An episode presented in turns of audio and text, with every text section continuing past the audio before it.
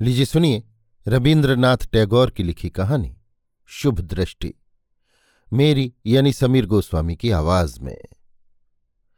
कांतिचंद्र की उम्र कम है, फिर भी स्त्री वियोग के बाद उन्होंने दूसरी स्त्री की खोज का ख्याल छोड़कर अपना सारा ध्यान पशु पक्षियों के शिकार में लगा दिया है। लंबा छरहरा, कठिन, किंतु हल्का शरीर है। दृष्टि तीक्ष्ण, बंदूक का निशाना अचूक, पहनावा विलायती ढंग का। साथ में रहते हैं पहलवान हीरा सिंह छक्कन लाल और गाने बजाने वाले उस्ताद खां साहब, मियाँ साहब, अकर्मण्य अनुचर परिचरों के भी कमी नहीं। अपने दो चार शिकारी यार दोस्तों को साथ लेकर अगहन के महीने में आप नई दिग्घी की नदी के किनारे शिकार करने पहुँचे। नदी में दो बड़े बड़े बोट पड़े थे, जिनमें वे आए थे, उन्हीं में रहते हैं। और भी तीन चार नाव हैं, जिनमें नौकर चाकर हैं, और वे गाँव का घाट घेरे बैठे हैं। गाँव की बहु बेटियों का पानी भरना और नहाना धोना लगभग बंद है। सवेरे से शाम तक बंदूक की आवाज़ से जलस्थल कांपता रहता है और जब रात पड़ती है तो उस्तादों की गलेबाजी तान तंबूरे का लठ लिए गाँव की नींद के पीछे पड़ जाती है। एक दिन सवेरे कांतिचंद्र बोट पर बैठे अपनी बंदूक की नली अपने हाथ से साफ़ कर रहे थे। इतने में नज़दीक ही बतख की बोली सुनकर मुँह उठाया तो देखा कि एक लड़की दोनों हाथों से, दो जवान बतकों को अपनी छाती से लगाए घाट की सीढ़ियों पर उतर रही है। छोटी सी नदी है, कहीं धारा चालू है तो कहीं पानी जम गया है। लड़की ने दोनों बतकों को पानी में छोड़ दिया और इस ख्याल से कि कहीं वे काबू से बाहर न चली जाएँ, उन पर काफ़ी सतर्क दृष्टि रखी। देखा कि वो उन्हें बड़े स्नेह से घेरे रहने की कोशिश में है। उसके रंग ढंग से ये बात साफ़ समझ में आ रही थी कि और और दिन शायद वो अपनी बतकें यों ही पानी में छोड़ दिया करती होगी। मगर आज शिकारियों के डर से वो उन्हें निश्चिंत मन से छोड़ने में दुविधाती है। लड़की की खूबसूरती बिल्कुल नई और ताज़ा है। मानो विश्वकर्मा ने उसे अभी तुरंत बनाकर छोड़ दिया हो। उम्र का अंदाज लगाना कठिन है। देह विकसित है पर मुखड़ा ऐसा कोमल कच्चा कि शायद दुनिया ने अब तक उसे कहीं से भी जरा छुआ तक नहीं। खुद अपने बारे में उसके पास अब तक कोई खबर ही नहीं पहुँची कि वो जवानी में कदम रख चुकी है। कांतिचंद्र ने क्षण भर के लिए बंदूक साफ़ करने के काम में ढील डाल दी। देखकर वो दंग रह गए।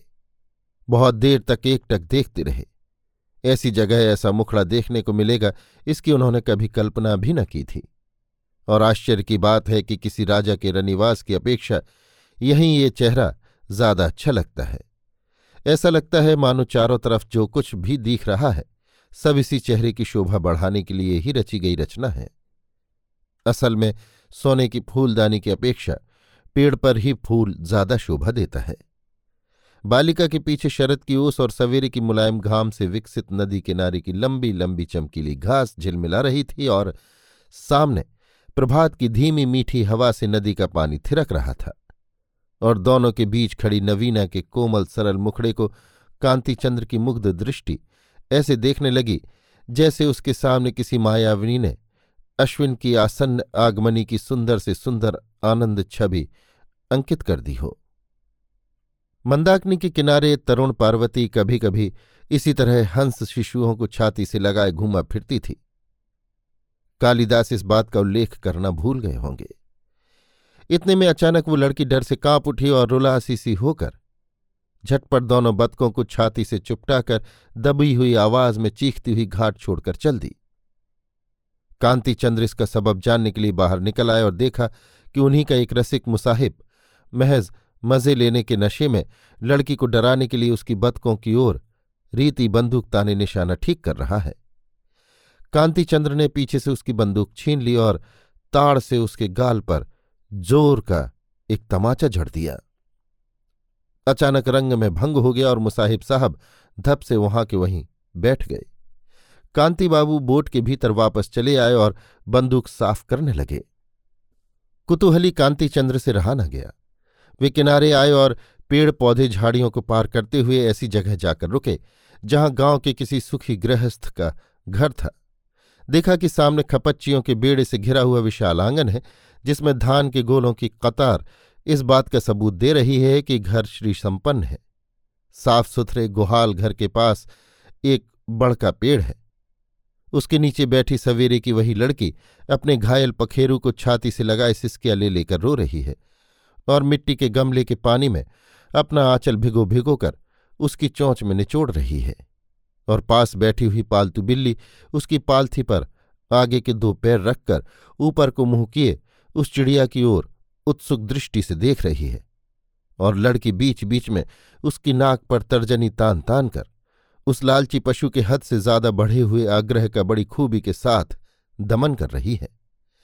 गवई गाँव की सुनसान दोपहरी में, खुशहाल गृहस्थ के साफ़ सुथरे आँगन की सुखपूर्ण शांति में, कांतिचंद्र क्षण भर के लिए अपने को भूल से गए और उस करुण मनोहर दृश्य का सजीव चित्र उनके हृदय पट पर कब अंकित हो गया इसका उन्हें होश भी नहीं। उस कमपत्ते वाले पेड़ में से धूप और छाया बालिका पर ऐसे पड़ रही थी, जैसे एक दूसरे को छूना चाहती हो, पर छू नहीं पाती। पास ही सानी से अफरी हुई हष्ट पुष्ट गाय अलसाई हुई देह लिए ज़मीन पर बैठी अपने सींग और पूंछ से पीठ की मक्खियाँ उड़ा रही है। बीच बीच में उत्तरी हवा का झोंका खाकर बाँस के झाड़ ऐसे बोल बोल उठते हैं, जैसे आपस में काना फूसी कर रहे हों। आज सवेरे नदी के किनारे के जंगल में जो वंशरी सी दिख रही थी, दोपहर की निस्तब्ध प्रांगण छाया में वही अब स्नेह से भरी गृह लक्ष्मी सी दिखाई देने लगी। कांतिचंद्र बंदूक हाथ में लिए सहसा इस बालिका के सामने आकर अत्यंत कुंठित और लज्जित से हो पड़े। ऐसा लगा जैसे चोरी का माल समेत पकड़ लिए गए हों। भीतर से उनका जी चाहने लगा कि किसी तरह इतनी कैफियत वे दे ही दें कि उनकी गोली से ये पखेरु घायल नहीं हुआ। और कैसे बात छेड़ी जाए, ये सोच ही रहे थे कि इतने में किसी ने पुकारा। सुधा बालिका चौंक सी गई। फिर आवाज़ आई, सुधा! और तब वो जल्दी से अपने घायल पखेरु को लिए हुए घर की तरफ़ चल दी।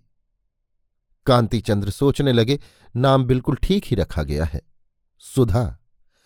कांति बाबू लौट पड़े और अपने आदमी के जुम्मे बंदूक सौंपकर थोड़ी देर बाद सदर रास्ते से फिर उसी घर के दरवाजे के सामने जा खड़े हुए। देखा कि अधेड़ उम्र का एक ब्राह्मण बरंडे में बैठा, हरि भक्ति विलास का पाठ कर रहा है। सिर उसका मुड़ा हुआ है, चेहरा शांत और सौम्य। उनका मन भीतर ही भीतर महसूस करने लगा कि उस लड़की के करुणापूर्ण चेहरे के साथ इस स्निग्ध, गंभीर, प्रशांत चेहरे का काफ़ी मेल है। कांति बाबू ने उन्हें नमस्कार किया और बोले प्यास लगी है पंडित जी महाराज। एक लोटा पानी मिल जाता तो पंडित जी जल्दी से उठ खड़े हुए और अभ्यर्थना के साथ उन्हें बिठाया और तुरंत भीतर जाकर कांसे की रकाबी में थोड़े से बतासे और एक लोटे में पानी लेकर अतिथि के सामने आ खड़े हुए। पानी पी चुकने के बाद ब्राह्मण ने उनसे परिचय पूछा। कांतिचंद्र ने परिचय देते हुए कहा, महाराज, आपके किसी काम आ सकूँ तो मैं अपने को धन्य समझूँगा।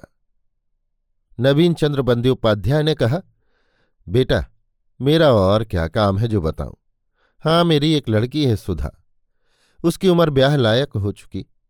अब उसे किसी सत्पात्र को दान कर दूँ तो बस फिर मुझे संसार के सब ऋणों से उऋण ही समझो। आसपास कहीं कोई अच्छा लड़का नहीं मिल रहा है, और इतनी अब सामर्थ्य नहीं रही कि दूर जाकर लड़का तलाश करता फिरूं। घर में श्री गोपीनाथ जी की मूर्ति विराजती है। उन्हें छोड़कर कहीं जाने को जी भी नहीं करता। कांतिचंद्र ने कहा, आप नाव पर मुझसे मिलें तो इस विषय में आपसे बातचीत हो। इधर कांतिचंद्र के आदमियों ने बंदोपाध्याय जी की कन्या के बारे में जिस किसी से भी कुछ पूछा ताछा, उसके मुँह से यही सुना कि ऐसी साक्षात लक्ष्मी सी बिटिया शायद ही किसी की हो। दूसरे दिन पंडित जी जब बोट पर पहुँचे तो कांतिचंद्र ने उन्हें पाँव छूकर प्रणाम किया और जताया कि वे खुद ही उस कन्या से विवाह करने को राज़ी हैं। इस अचिंतनीय सौभाग्य के आभास से भक्त ब्राह्मण की आँखें भर आईं। कंठ रुक आया। कुछ देर के लिए उनके मुँह से कोई बात ही नहीं निकली। सोचने लगे, इसमें कुछ गलत फहमी तो नहीं है। और बोले, मेरी लड़की से तुम विवाह करोगे? कांति ने कहा, आप अगर राज़ी हो तो मैं तैयार हूँ। सुधा के साथ। जी हाँ उसे देख तो लो पहले। कांति ने इस ढंग से जवाब दिया कि जैसे सुधा को उसने पहले कभी देखा ही न हो। बोले, अभी क्या ज़रूरत है? शुभ दृष्टि के समय एक साथ ही देख लूँगा? नवीन चंद्र ने गदगद कंठ से कहा, सुधा मेरी बड़ी सुशील लड़की है। रसोई, पानी, घर गृहस्थी के काम में अद्वितीय ही समझो। जबकि तुम बगैर देखे ही उससे ब्याह करने के लिए तैयार हो तो मेरा भी अंतकरण से ये आशीर्वाद है कि मेरी सुधा पतिव्रता और सती लक्ष्मी के रूप में चिरकाल तक तुम्हारी सेवा करती रहे। कभी एक क्षण के लिए भी वो तुम्हारे जीवन में अशांति या परिताप का कारण न बने। कांति बाबू ने अपनी इच्छा ज़ाहिर की कि वे अब ज़्यादा देर करना नहीं चाहते। माघ के महीने में ही ब्याह होना तय हो गया। मजूमदारों के पुराने पक्के मकान में ब्याह की तैयारियाँ हुई। यथा समय बारात आई और दूल्हा हाथी पर चढ़कर मशाल और गाजे बाजे के साथ दरवाजे पर आ पहुँचा। शुभ दृष्टि के समय दूल्हा ने दुल्हन के मुँह की ओर देखा। पर ब्याह की पोशाक में लिपटी हुई सुधा को, उसके चंदन चर्चित मोहरी शुदा झुके हुए चेहरे को, वे ठीक तौर से देख न सके। पुलकित और उद्वेलित हृदय के आनंद में आँखें मानो चौधियाँ गईं। सुहागरात मनाई गई। मोहल्ले की सरकारी दादी ने जब दूल्हा के हाथ से ज़बरदस्ती दुल्हन का घूंघट खुलवा दिया तो कांतिचंद्र अचानक चौंक पड़े। ये तो वो लड़की नहीं है। सहसा छाती में से एक काली बिजली सी बाहर निकली और उनके सिर पर टूट पड़ी। क्षण में सुहाग रात की सुखशैया कांटे सी चुभने लगी। मनोहर सुहाग कुटीर के सारे के सारे प्रदीप बुझ से गए। चारों तरफ़ अंधकार छा गया और अंधेरे की उस बाढ़ ने नवबधू के मुखड़े पर भी स्याही सी पोत दी। कांतिचंद्र ने मन ही मन प्रतिज्ञा सी कर ली थी कि दूसरा ब्याह वे हरगिज न करेंगे। उनका भाग्य उस प्रतिज्ञा को इस तरह, एक अद्भुत परिहास के साथ तोड़ फोड़ कर चकनाचूर कर देगा। इसकी उन्होंने स्वप्न में भी कल्पना नहीं की थी। कितने अच्छे अच्छे संबंध आए और उन्होंने उनकी कुछ भी परवाह नहीं की। मित्रों ने कितने सानुनय अनुरोध किए और वे दृढ़ता के साथ अपनी प्रतिज्ञा पर जमे रहे। ऊँचे से ऊँचे खानदानों से रिश्तेदारी का आकर्षण, अर्थ प्राप्ति का प्रलोभन, रूप का मोह, सब कुछ ठुकराने के बाद अंत में हुआ ये कि किसी एक अनजान गवई गाँव में कीचकाई शुदा नहर के किनारे, जंगल में, एक अज्ञात दरिद्र ब्राह्मण के घर इतनी बड़ी विडंबना। समाज में मित्र मंडली में, रिश्तेदारी में, आखिर वे कैसे मुँह दिखाएँगे? पहले तो ससुर साहब पर गुस्सा आया। धोखेबाज पाखंडी ने दिखाई कोई लड़की और, ब्याह दी दूसरी ही लड़की। पर बाद में विचारा तो खुद ही ख्याल करने लगे। उन्होंने तो ब्याह के पहले लड़की देखने का प्रस्ताव किया था, पर उन्हीं ने मनाही कर दी तो उनका क्या दोष? अपनी ही बुद्धि की कमी से इतनी बड़ी ठगई में फंसे हैं। तो अब उसे ज़ाहिर न करना ही अच्छा। समझकर वे बात को चुपचाप दबा गए।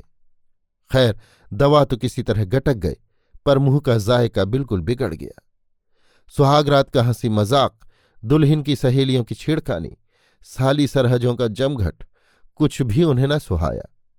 अपने ऊपर और सर्वसाधारण लोगों पर उन्हें इतना गुस्सा आने लगा कि बदन में आग सी जलने लगी। इतने में उनके पास बैठी हुई दुल्हन दबी हुई और डरी हुई आवाज़ के साथ चौंक उठी। अचानक न जाने कहाँ से एक खरगोश का बच्चा आया और उसकी गोद के ऊपर से निकल गया। दूसरे ही क्षण उस दिन की वो लड़की खरगोश जादे का पीछा करती हुई वहाँ आधम की और उसे पकड़कर अपने गालों से लगाकर दाएँ बाएँ घूमती हुई उसे अत्यंत स्नेह के साथ खूब खूब प्यार करने लगी। अरे अरे पगली आ गई। कहते हुए सबने उसे चले जाने का इशारा किया। पर उस बंदी ने किसी के कहने सुनने की जरा भी परवाह न की। दूल्हा दुल्हन के बीच में एन सामने जाकर जम के बैठ गई और महज बच्चों की तरह, क्या हो रहा है?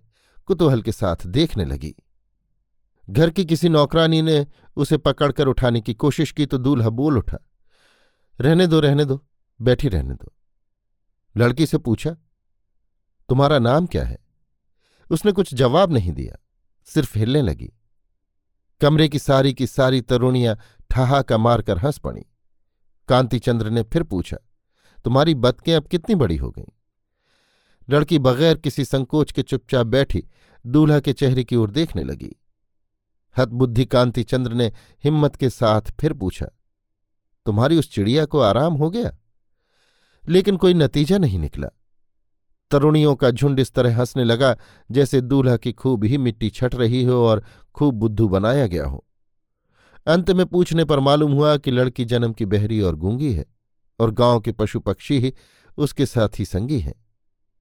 उस दिन सुधा की बुलाहट सुनकर जो वो घर के भीतर चली गई थी, वो महज एक आकस्मिक घटना है, और दूल्हे का अनुमान सिर्फ़ गलत ही नहीं, बल्कि उसे ठोस बेवकूफ़ी भी कहा जा सकता है। सुनकर कांति चंद्र फिर भीतर से चौंक उठे, जिससे वंचित रहने से संसार में उनके लिए कोई भी सुख नहीं था। शुभ होनहार की बदौलत उससे छुटकारा पाकर अपने को वे धन्य समझने लगे। अभी आप सुन रहे थे रविन्द्रनाथ टैगोर की लिखी कहानी, शुभ दृष्टि, मेरी यानी समीर गोस्वामी की आवाज़ में।